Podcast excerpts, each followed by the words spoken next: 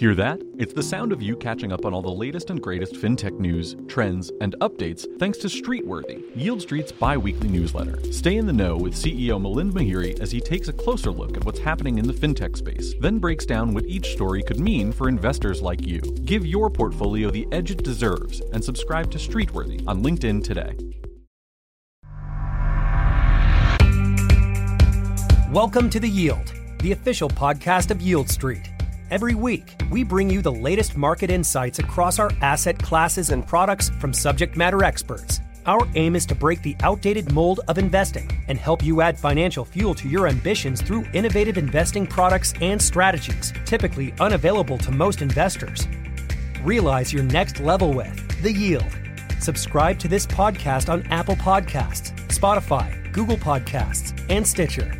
The views you are about to hear do not necessarily reflect the views of Yieldstreet. This podcast is intended to be strictly informational and is not intended to be and should not be construed as a research report, investment advice, or the offer or sale of securities or any investment product. Now, let's get into the show. Hello, everyone, and welcome to another episode of The Yield. Make sure to subscribe to the show on Apple Podcasts, Spotify, or YouTube, and leave a review if you're enjoying the content. In case we haven't met before, I'm your host, Peter Kerr.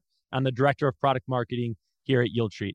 Today, I'm joined by Scott Sanborn, who is CEO of Lending Club, the only full spectrum fintech marketplace bank at scale, which has helped more than 3 million Americans save billions of dollars since it was founded in 2007. Scott, welcome to the show. Thanks for having me, Peter. Great to be here. Yeah, we're, we're really excited. Uh, but, you know, as always, we, we try to start off with a, on a more personal note. So perhaps you could walk everyone through a bit of your background and career and sort of how you ended up at Lending Club. Sure. I uh, may surprise you to know I was not always a banker. My early career was actually in advertising and marketing, and I did a lot of work uh, introducing. Uh, I, I, was uh, lived in Prague in the early '90s and almost five years over there, uh, introducing much of Eastern Europe to baby shampoo and liquid laundry detergent and canned soda and many of the other uh, wonderful exports uh, from America. And got into the internet through advertising initially in the late 90s and quickly moved to e-commerce. And you know, kind of had a front row seat to how that was transforming the customer experience and what kind of transformation was required within the organizations and the operations themselves to go from a you know primarily a, let's call it a, a retail storefront or other model to being um, e-commerce. And so i was doing that. I was approached uh, by lending club now 11 years ago and got excited basically because i felt like you know, technology had disrupted certainly had disrupted retail had disrupted travel all these other industries but banking had yet to be disrupted. And it appeared to be a category that was ripe for that. The customer experience is famously not great. Lending is a data problem. A tech company should be able to solve both the experience and the data problem. And I felt like if successful, we could build a really big business and a really great brand. And I continue to have exactly that conviction today.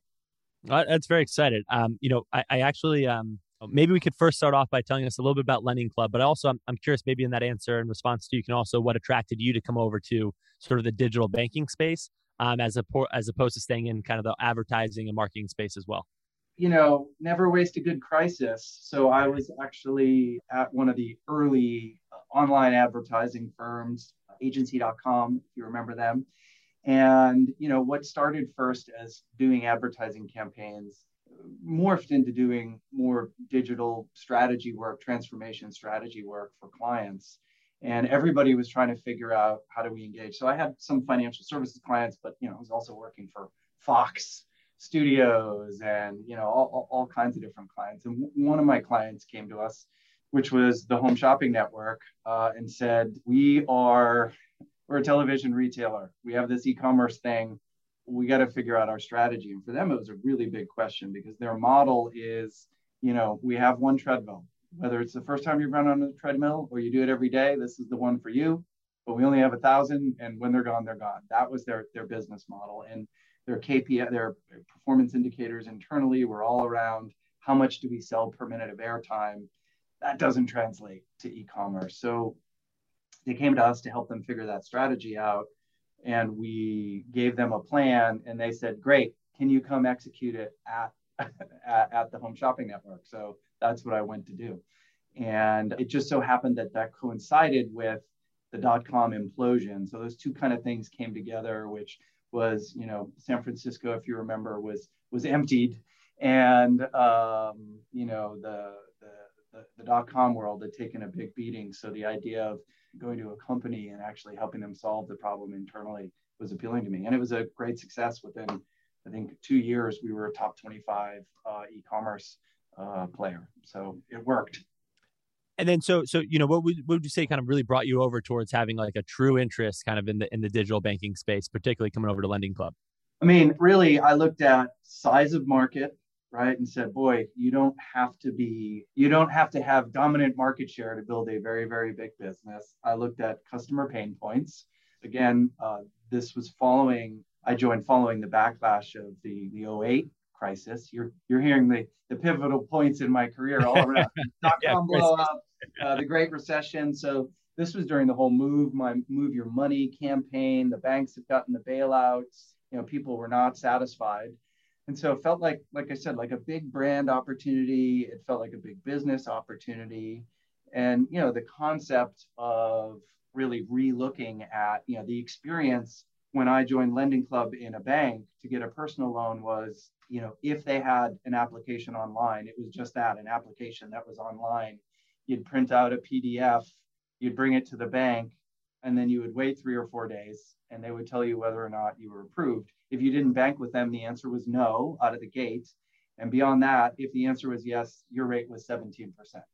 That was the typical banking experience. So we, we you know, looked at that and said, wow, that can be a lot better and you know lending club had the instant offer money in your account for you know 70 80% of the people the next day you know rate based on your risk so it you know was a transformational experience that we felt could drive a lot, a lot of growth a lot of value for customers and a lot of growth and that's turned out to be true uh, we unlocked pretty quickly that the real value proposition to go after was people with credit card debt so something like 45% of all Americans with credit cards don't pay the bill off every month. And if you don't pay the bill off every month, you have a loan and it's not a very good one. And Lending Club basically makes it super easy, you know, two minutes for you to save about 400 basis points versus your credit card debt. And oh, by the way, if you, which we make it very easy to do, directly pay off your credit cards as part of the process, your FICO score also goes up, which means you qualify for better rates uh, with any other form of credit you may have. So, killer killer application, make it easy for people to save money, and that's what really drove the accelerated growth of the company.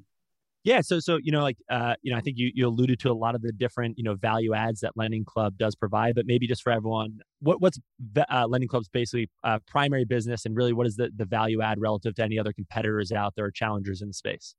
So I'll divide it into kind of historically, and then you know what we've got today. So our historic focus was was what I mentioned. We would you know our, our goal was go after. There's almost a trillion dollars in outstanding credit card debt. Go after that lower the cost for people, create very satisfied customers on the way. The way we historically funded that was through a marketplace model. We collected an ecosystem of capital sources that ranged from banks to large asset managers, you know, work with dozens of banks, seven of the 10 largest asset managers, to, you know, uh, funds, investment funds. And what that ecosystem gives you is the ability to say yes to a broad range of customers. If you're an 800 FICO, your loan's probably funded by a community bank. You're a 680 FICO, it's probably funded by an asset manager. You're a 600 FICO, it's probably uh, funded by an investment fund.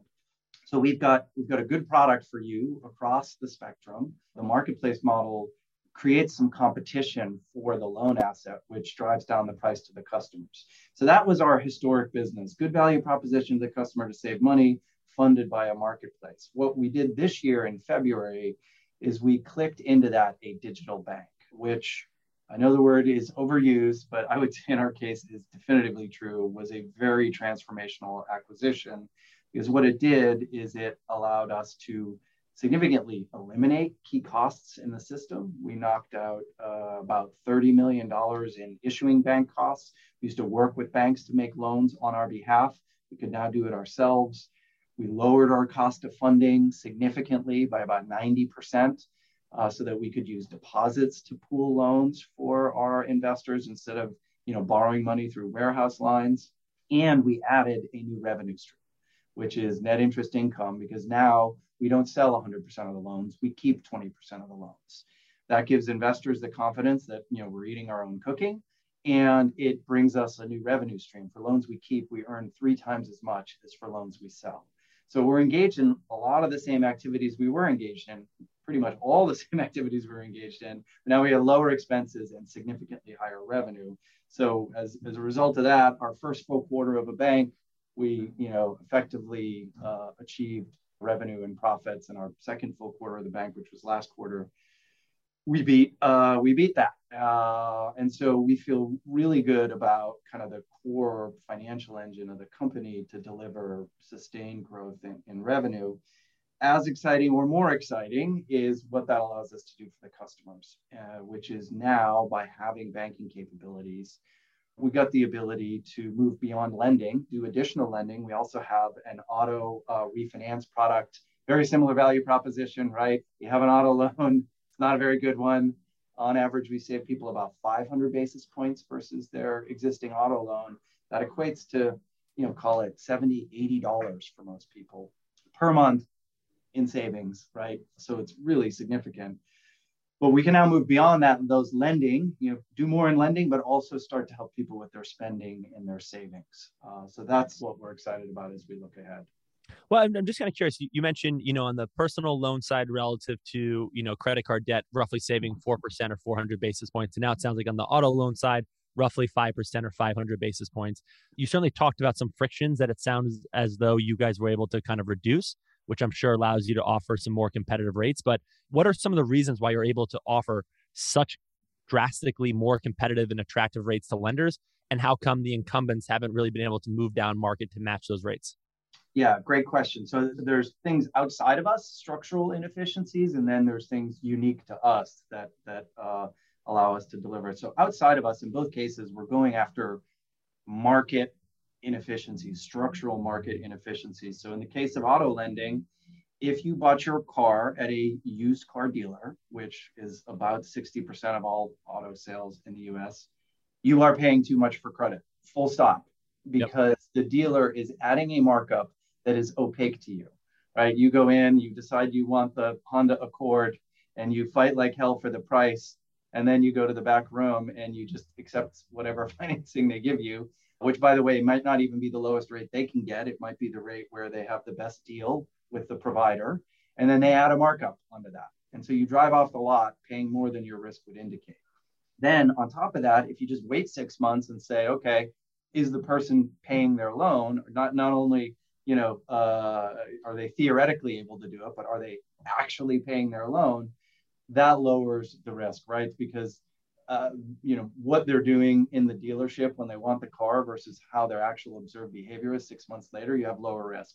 So you take an overpriced borrower who's got observed good behavior and you can offer them a new loan. That's the structural inefficiency in auto. In credit card the structural inefficiency is you know cards are not sold on rate. Uh, they are typically sold on rewards. Your airline miles right?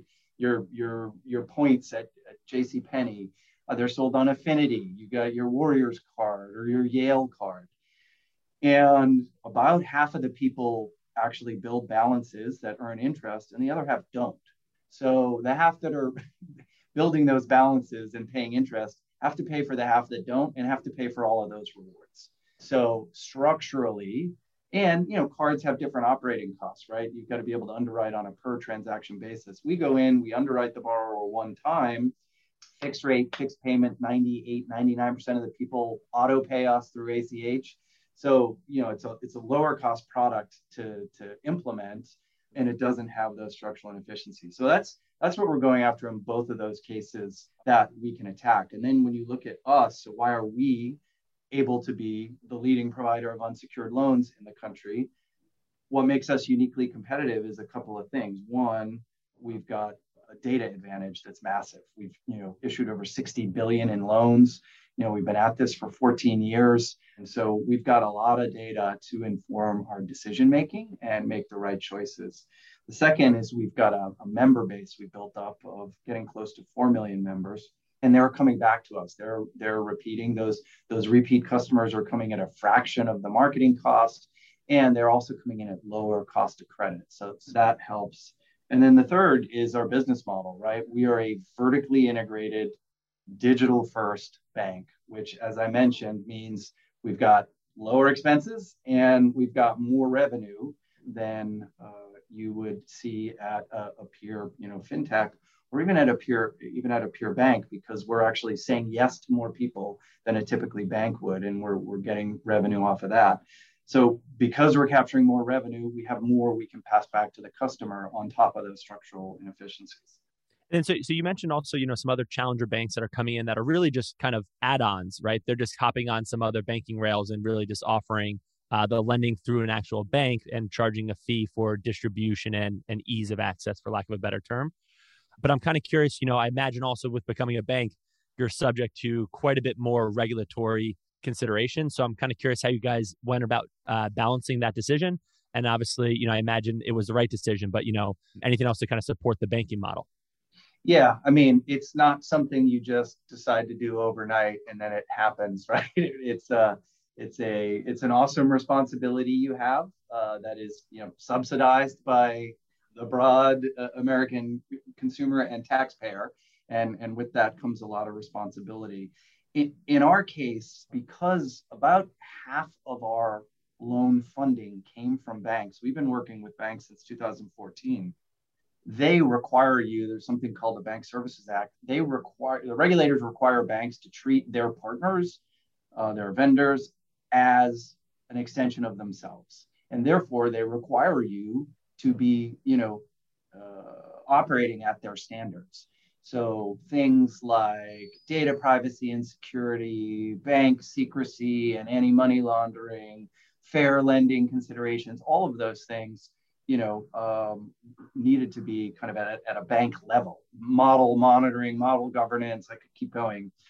And so we built a pretty large risk and control infrastructure to enable that and you know kind of came to the conclusion that we've got most of the costs but none of the benefits and given the both the financial benefits and the strategic benefits I, I, shared earlier we said you know let let's go make this happen and then you know we looked at should we apply de novo or could we purchase and our conclusion was that by buying a bank it would really more quickly get us to the destination we wanted to be at, which is we're quite good at lending. That is our DNA.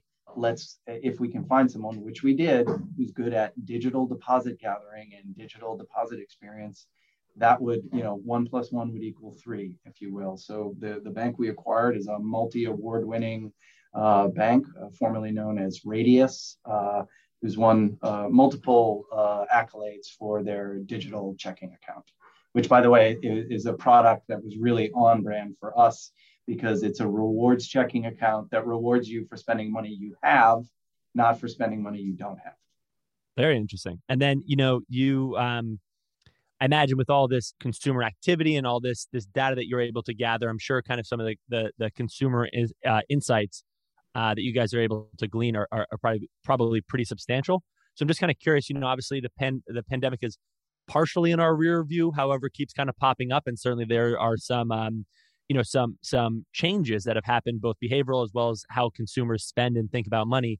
I'm kind of curious, you know, what what Lending Club has learned over the last 18 months or so uh, since COVID happened. Yeah, I think we all wish it was in the rearview mirror. How's that? so, you know, I guess a, a bunch of ways I could come at this in terms of the the consumer. Well, maybe I'll, I'll just talk about our experience through it and how it's affected consumer behavior and and investor behavior so you know we ironically in october of 19 we you know we do all kinds of you know crisis planning here to be to be ready for any situation in october of 2019 we actually did a crisis planning event based around a pandemic so we actually had a playbook when things started to look like they were going to go where they were going to go, which was in February, we actually pulled it out and said, all right, let's execute it. We, you know, set couple of clear priorities, keep employees safe and effective, support our members, that's what we call our borrowers, uh, and protect investor returns and preserve our capital because we knew we wanted to be in a position to buy the bank. Sent everybody home, ordered all the work from home kits from our call center, and then you know that was the that was the keep employees safe part. And um, you know we're zoom and slack enabled and were then i think everybody is now. Uh, so we were able to hit the ground running there. And in terms of supporting our members we immediately uh, did a couple of things. We pivoted a big portion of our, our operations our, our call center support took people out of sales and we put them into support and servicing because we anticipated a tidal wave of, of uh, consumers coming in, members coming in saying, I need help. I need help. I'm losing my job, right? That was as unemployment uh, was just starting to skyrocket up. So we did that, uh, pivoted people over to really up our service so that we could answer the phone calls, which we're able to successfully do, not have the you know three hour wait times that you've heard about elsewhere. We launched a total of four different payment plans so that we could offer people options to bridge them through a period of uh, uncertainty. Um, and you know, uh, all that I think we executed uh, quite well. And then on protect investor returns, we just we pulled back on originations proactively. And even when investors were telling us, no, no, no, we're still in, we're still buying, we said no. Like we know, uh, we, we believe we knew where it was heading we pulled back on marketing and the only you know kind of lending we were doing was to our existing customers. So if an existing customer needed us uh, we were there for them but we stopped doing marketing to new customers uh, tightened the underwriting raised the prices so that investor returns would be protected and unfortunately had to go through a round of cost cutting to just make sure we were going to be positioned to weather a pro what we anticipated to be and what was a prolonged period of, of depressed revenue so you know fast forward to today that worked. We preserved our capital. We are able to acquire and capitalize the bank. Our investor returns uh, you know really came through. And the asset class as a whole did great. It was a big question. Personal loans had not been through a recession. I didn't mention that but you know we helped grow the category quite significantly. When when i joined lending club the entire category was doing about 10 billion in loans that was in 2010. In 2019, Lending Club alone did 12 billion in, the year, um, and the category as a whole is probably know 120, 130 billion. So the category at that scale hadn't been through a recession. People were really curious how the asset class would do, and the answer is, as you probably know, all credit did great, but relatively the personal loan asset class did uh, did really well. In fact, it came in as a in the payment hierarchy even above credit cards. Uh, so that's great. Within personal loans, Lending Club outperformed. So we shared in our uh, recent data that because of the efforts we made to um, you know tighten underwriting, offer these uh, servicing plans to our members, our delinquencies came in about 50% below our peer set. So really, really significant outperformance there. And I'll add, I talked a lot about what we did and, and, and us, but the borrowers also did amazing things, right? I mean, they came into this recession with better balance sheets than, you know, in times past, and they behaved prudently. They paid down credit, so prepayments went up when they thought they couldn't make a payment they called you know they called and said can i get a can i get a bridge? So the consumer did their part and they as you know they also dramatically reduced their spending to lower their base. So consumers behaved very prudently. So so for the most part though i'm just kind of curious you know you saw um, most people seek to pay down their outstanding debts than necessarily need to uh, look for extension of debt of any kind right? You, you saw people so do you think that was a combination of people, you know, again, not spending as much on purchases and reprioritizing? Or do you think it was just, you know, also some of the windfall of excess cash from, um, you know, from from payments from the Treasury? Yeah, it was all of the above, and different consumers were obviously situated differently. We saw immediately as the pandemic was hitting and unemployment was going up, we saw prepayments going up pretty mm-hmm. significantly. So those were people saying, "Ooh, I don't like where this is going. I want to lower my expense base. This ongoing bill for my for my lending club loan, I'd like to, you know, reduce that. We saw other people who, you know, lost their job and said, Hey, I lost my job. I, I think I can get a new one, but I need help. I need a bridge. And as, you know, to your point, two things happened. The places people could spend were reduced, right? I mean, people weren't spending on travel. They weren't spending on restaurants. They weren't, you know, they were spending less at, at retail and on fashion. So that, that helped. And the government stimulus and support gave them uh, some breathing room as well. So that helps. So all of that combined to, you know, have credit not only, you know, n- not deteriorate, it actually outperformed pretty significantly, right? Losses were at uh, kind of historic lows uh, in, in many categories.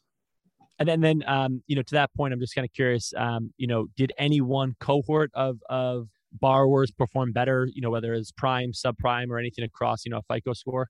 I would say it, across the board, uh, there was outperformance. There was not a significant, you know, versus what you would expect from the portfolio. Meaning, you would expect super prime to be better than uh, prime, to be better than than near prime, and you know, we saw that. But all of them outperformed. Ex- all of them outperformed pre-COVID expectations, right? So that's why I'm saying like it wasn't that oh we thought things would get worse and they didn't get as bad as we thought. It was Pre-COVID, we thought loss curves would look like follow a certain shape. They came in below that.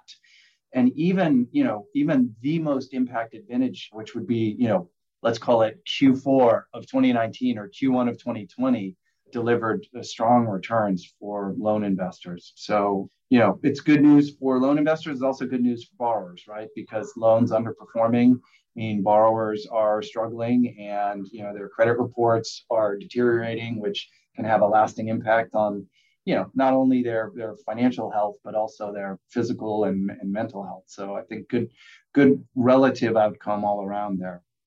And then when you you know sort of take and, and look forward you know how do you kind of expect um, you know consumers to behave and how do you expect kind of lending going forward uh, you know just across kind of the loan book that you guys operate? Yeah i mean we are underwriting and pricing to a pre-COVID loss expectation. So we are not we are not taking the you know recent kind of benign environment as a steady state and assuming that will continue. We are not you know therefore trying to open up credit and go beyond what we would have historically done. We've effectively re-implemented kind of the, the pre-COVID kind of pricing and and underwriting and are assuming that you know loans we book today will go back to their historic curves very helpful. Um, I, I, do need to pivot here a little bit because you said something that i thought was uh, incredibly interesting uh, and certainly as a leader of people i'm you know i'm kind of and a leader of a company very curious your thoughts here. But you mentioned a very specific uh, you know crisis management slash pandemic playbook. So i'm kind of curious you know how many playbooks you know does the executive team at lending club or you know throughout your career sort of create? And also i'm just kind of curious um, what level of detail really goes into these? Like how much can you actually you know have the foresight into versus kind of just you know a couple of top line things that you think you need to prioritize? Yeah so we've got a pretty robust enterprise risk function right? Which is a group of people that you know when you have people like me who are inherently optimistic and want to go go go it's great to have a group of people who frankly get paid to sit around and think about what could go wrong right? Where, where, where could things go awry? What do we not have covered in our operational risks, in third-party risk management, and you know, interest rate environment, you name it. And um, so we've got all kinds of um, metrics we monitor, uh, thresholds we watch, action plans that get triggered as a result of that. And this particular exercise I talked about was a tabletop business continuity exercise, right? I mean, you live in, we're in San Francisco, that's where our headquarters is. Um, and, you know, it's an earthquake prone place. So we got to be thinking about what happens if earthquake hits San Francisco and people can't get into the office. Like, what's our response? How, you know, what systems do we need to be up? How quickly do they need to be up? Who needs to be reachable? What are the actions they need to take? So we have all of that documented and we do tabletop exercises every year to kind of practice that out and scenario plan. And we believe that you know positions us to be able to respond quickly right? The muscle is somewhat developed and we can flex it when we need to. And and it's i think it's really helped us get through this. I mean unlike you know you're hearing about the great resignation our, our employee retention rates are actually below where they were or, or, or above retention is above departure is below where we were in 2019 our engagement scores are as exhausted as everybody is by zoom myself included. You know people are really engaged. Uh, so i feel like it really helped bridge us through.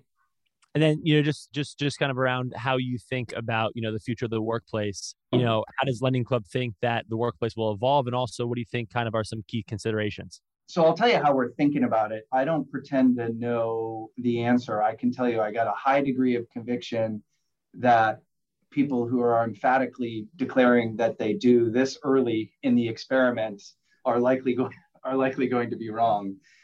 So one of our values is evolve with purpose, and uh, that's what we've been doing.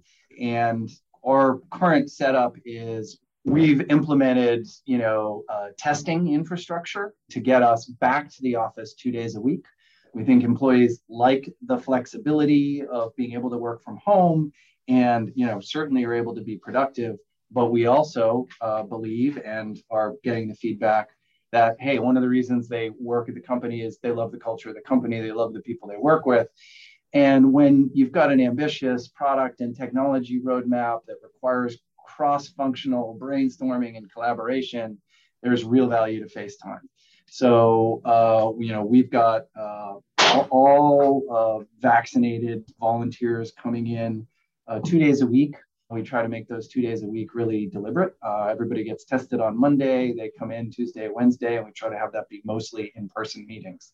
So that's how we're looking at it, and we'll, you know, we'll continue to evolve. My next question is just a little bit around what you had said up front. I just thought it was a really interesting kind of parallel, right? Especially with your background, you know, in advertising, really, um, and really advertising around CPGs, right? Uh, consumer products, right?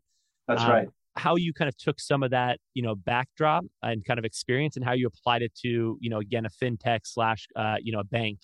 Um, and what were some of the lessons learned and what were some of the challenges?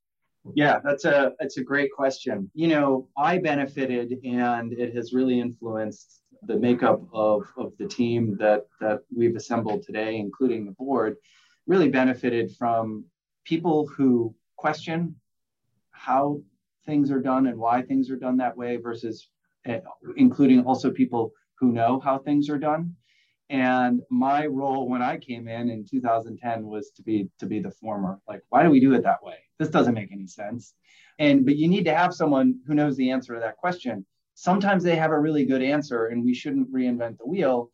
And sometimes they don't, and you should relook at it. And so I'll give you one of the key examples. When I joined, I said, God, you know, our our uh, first page, like you land on the website and we ask you for your social security number. And it's like, man, I don't even know you yet. And you want my social security number? You're some random, you know, it seems, it doesn't seem as scary today, maybe, but like, you know, you want me like this company I never heard of, want me to give my social security number.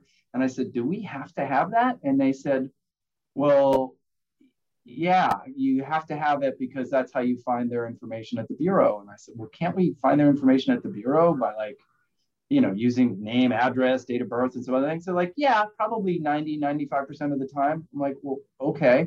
like, but we anyway need their social to give them a loan. And I said, you know, we're not trying to give them a loan. We're trying to give them a loan offer. If they want the loan, then we'll ask them for their social because at least, you know, they've given us something, we've given them something. Now we ask for something again. And so we put that in, we changed it. We took Social Security out, moved it to after they said they wanted the loan offer and it was a 21% increase in conversion. And that's now the you know industry standard practice, of course. So that would be just a, an example of how that kind of outsider perspective that we continue to embrace today in product and technology and marketing and in management kind of furthers our thinking. And getting that balance right is really important. And then, you know, along those same lines, how, how do you make lending fun, right? Which I imagine, you know, coming from, you know, an advertising slash marketing backdrop, you know you certainly want to make things engaging and exciting and you know lending might not always feel that way inherently yeah there's some it's a really interesting business. It took me a while to get my head around it because I, I couldn't think of another company where when a customer wants your product you say no. And that's what you have in lending right? Uh, In fact, the people who most want your product are probably the people who are you're least able to give it to. But you know, that said, what I will tell you, what is rewarding and and fun is that uh, one, that customer feedback is amazing, right? I mean, you know, I could share any number of like customer quotes, but it's like they love us, right? Our NPS score is like an 80. 90% of our customers said they'd consider us as a bank should we offer that service. Well, guess what? We will. Uh, you know, 83% said they want more lending products with us. So it's a really it, that part's you know really energizing because the people love the experience and they love the fact that we're saving them money, and we really are innovating and iterating in ways that you know the difference between saying no to a customer and yes in terms of the joy you can deliver versus the disappointment you can deliver. And you know we're continuing to innovate and find ways how do we say yes to more people? What data can we pull? What questions can we ask that get us there?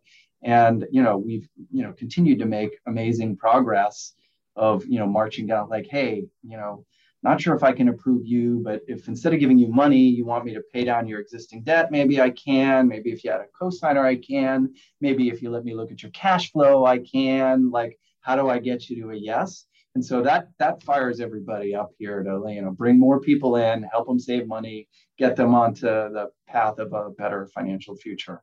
That's great. So we're about running up at time. Uh, Scott, I want to turn it over to you for any parting thoughts, and also maybe you could tell everyone how they can find and or learn more about LendingClub. Well, the easiest way on that is uh, the website, lendingclub.com. That's where you can find more information. Obviously, we're a public company, so if you're interested uh, in those materials, there's a separate IR website there as well. I guess the parting thought I'd leave you with is there's never been a better time to start a digital bank. Um, you know, the, the pandemic really accelerated the push to digital and really, you know, drew back the driver of branches as a pusher of choice. And credit is, as we mentioned, has been uh, exceptionally benign. So, you know, we're really excited to take this new model and continue to find new ways to deliver value for our members. That's great. This was uh, incredibly uh, insightful for me. Uh, I know I certainly learned a lot too, and it's great to hear about LendingClub and all that you all are doing. For everyone else, I uh, hope you enjoyed the show. And to listen to other episodes of The Yield, please visit and subscribe on Apple Podcasts, YouTube, and Spotify. And for any questions on Yieldstreet, please visit www.yieldstreet.com or email us at investments at yieldstreet.com. Thanks so much. Thank you.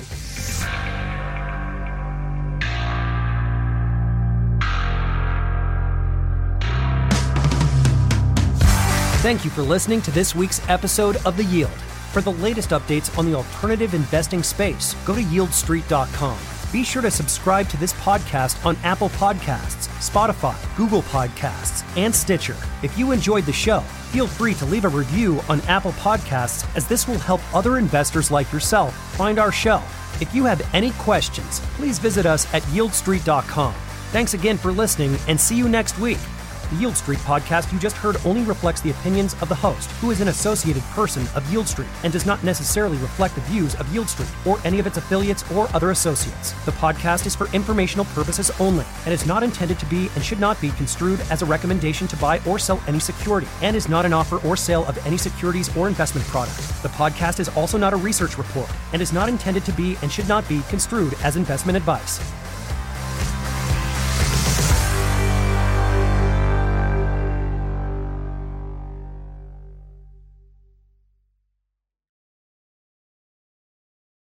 Support for this podcast comes from Yieldstreet.